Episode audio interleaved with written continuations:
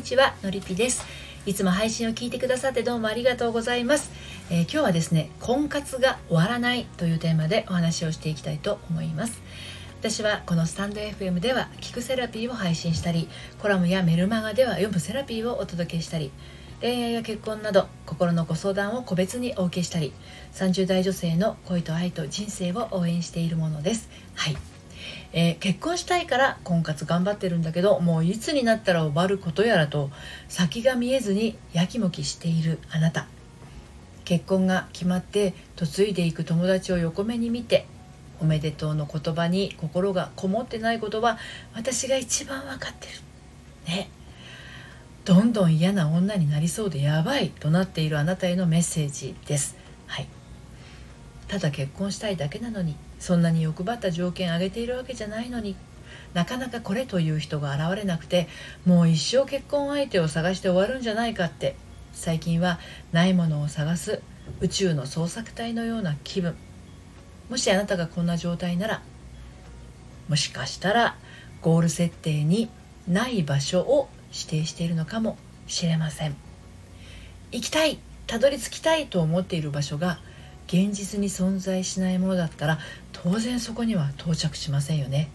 カーナビをイメージしてもお分かりの通りですね。はい、ということで今日も3つに分けてお話をしていきたいと思います。1つ目が見直すタイミングを見逃さないで。2つ目が本当にしたいことは何？3つ目が結婚は完成形では訪れない。はい。この3つに分けてお話をしていきます。そして今日の内容は私の公式サイトのコラムでも綴っていますので読んでみたいなというあなたは概要欄のリンクから読んでみてください。では1つ目の見逃すタイ間違えました。見直すタイミングを見逃さないではい。これについてお話をしていきたいと思います。あの婚活をしていてねこれ私に合わないなとなって婚活をやめた途端彼ができて結婚までトントン拍子にっていう人って案外多いなって私は感じています。実際ですよ。私がやってる個別相談のあののりぴ塾生にもいらっしゃんでいらっしゃったんですけれど彼が欲しくて結婚したくて婚活パーティーに出向いたりマッチングアプリをしまくったりしてたんですね、うん、でも全然ダメ。もう全然出会わない。出会ってもねタイプじゃないんですよ。もうなんだか疲れてきちゃった。っていうね30代の女子たちがね本当にねもう何人もいらっしゃるんですよ。はい、でねこれがねサインなんです。あなたの婚活を見直すタイミングなんですね。こういう時に軌道修正することで本当に望む相手と知り合って結婚までスムーズに進んだり理想的なお付き合いができるようになっていった女性ね本当に多いんですよね。逆に意地のように婚活パーティーに行き続けたりマッチングアプリをしぶしぶやり続けている人ははですよ1年前や2年前と多分今日も変わらない日々過ごしてると思います。はい、でねそうやってタイミングを逃した女子はですねこんな風に嘆いてたりします。こんなに頑張ってるのに報われない。こんなに出向いているのになんでいないの？あの子より私の方が綺麗にしているのになぜ？とかねこうだんだんね心がすさんでっちゃうんですよ。うん。はい、で2つ目の本当にしたいことは何？っていうことについてお話していきますけどこれね私がいつもご相談にいらっしゃる方にお伺いしていることなんですね。あなたが本当にしたいことは何ですか？これねあのあなたの大切な思いを知るための質問なんです。でもね明確に答えられる方少ないんですね、うん、でもねあのいいんですよ。答えられなくてもいいと思うんです。うん、あの本当にねしたいことなんでねあの日々流動的だと思うのでなんなら一日のうちに何回も変わることもありますしね、うん、そう。ねそんな風に本当にしたいことっていうのは流動的なものでもあるにもかかわらず結婚に関してはですねなぜかかたくななんですよね。うん、しかも何を対象に比較しているのかわからないんだけど自分の感性よりも何かを参考にしたりとか誰かと見比べたりして真実を割とこううやむやにしてしまうんですよね。例えばある人と出会ってすぐにものすごいスピードで計算しているんでしょうけれどここでねちょっと思い出してみてほしいんですね。ものすごいスピードで計算すると間違いやすいということ落ち着いて計算して確かめ算をするくらいの余裕を持ちたいものですよね。一生の伴侶なんですからね。うん。であなたの本当にしたいことは何ですかっていうことをね婚活パーティーでもマッチングアプリする時でも思い出してほしいんですよ。この彼と本当にしたいことは何ですかと。それはいいねをもらってデートに行くこと。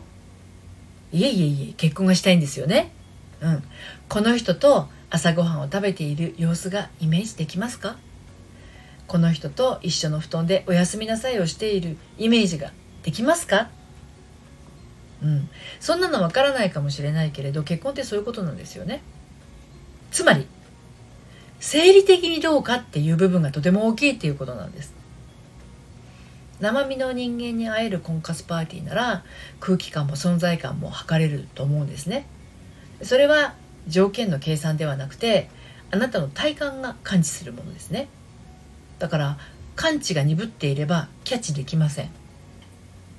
マッチングアプリだともう少し慎重さもね必要になるかもしれないんですけれどそれでも好みの文章を書く人だなとかやり取りの中に自分好みの誠実さを感じられるなとかそういう感覚があるかどうかですよね。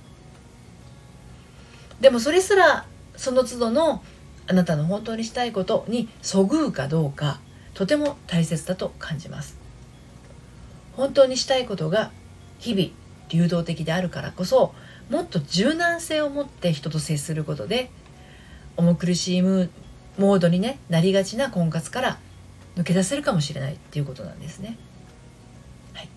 最後に結婚は完成形では訪れないということについてお話をしますけれど本当にねあの最後に一つ大切なことをお伝えしたいと思います。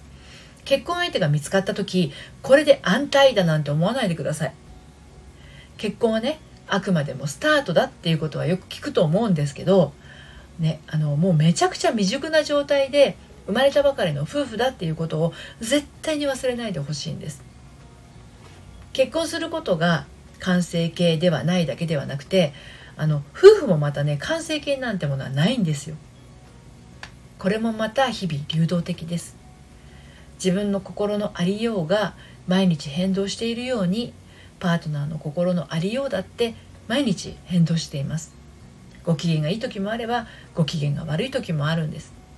だからそういうことにいちいちビビらないでくださいね。あなたはあなたのままでいいです。同時にパートナーもパートナーのままでいい。これが心地よい毎日を織りなす夫婦の形だと思っています。結婚が未熟な状態でスタートだとしたら婚活はもはや卵以前の問題ですね。形も何もあったもんじゃありません。そんな中で生涯の伴侶を見つける時に意固地になったりかたくなになることがどんなに不要なことかわかると思います。あなたの幸せな未来いつも応援しています。今日は婚活が終わらないというテーマでお話をしてきましたがのりぴ塾生にもですね婚活をやめた途端恋に落ちたとか心から許し合える彼と出会えたっていう方がいらっしゃいます。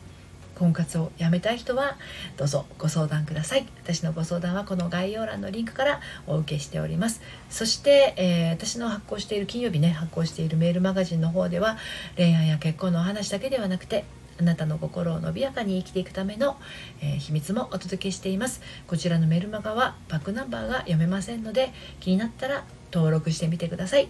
この配信の概要欄からこちらもご登録いただけます。今日も最後までお聴きいただいてありがとうございました。それではまた。さようなら。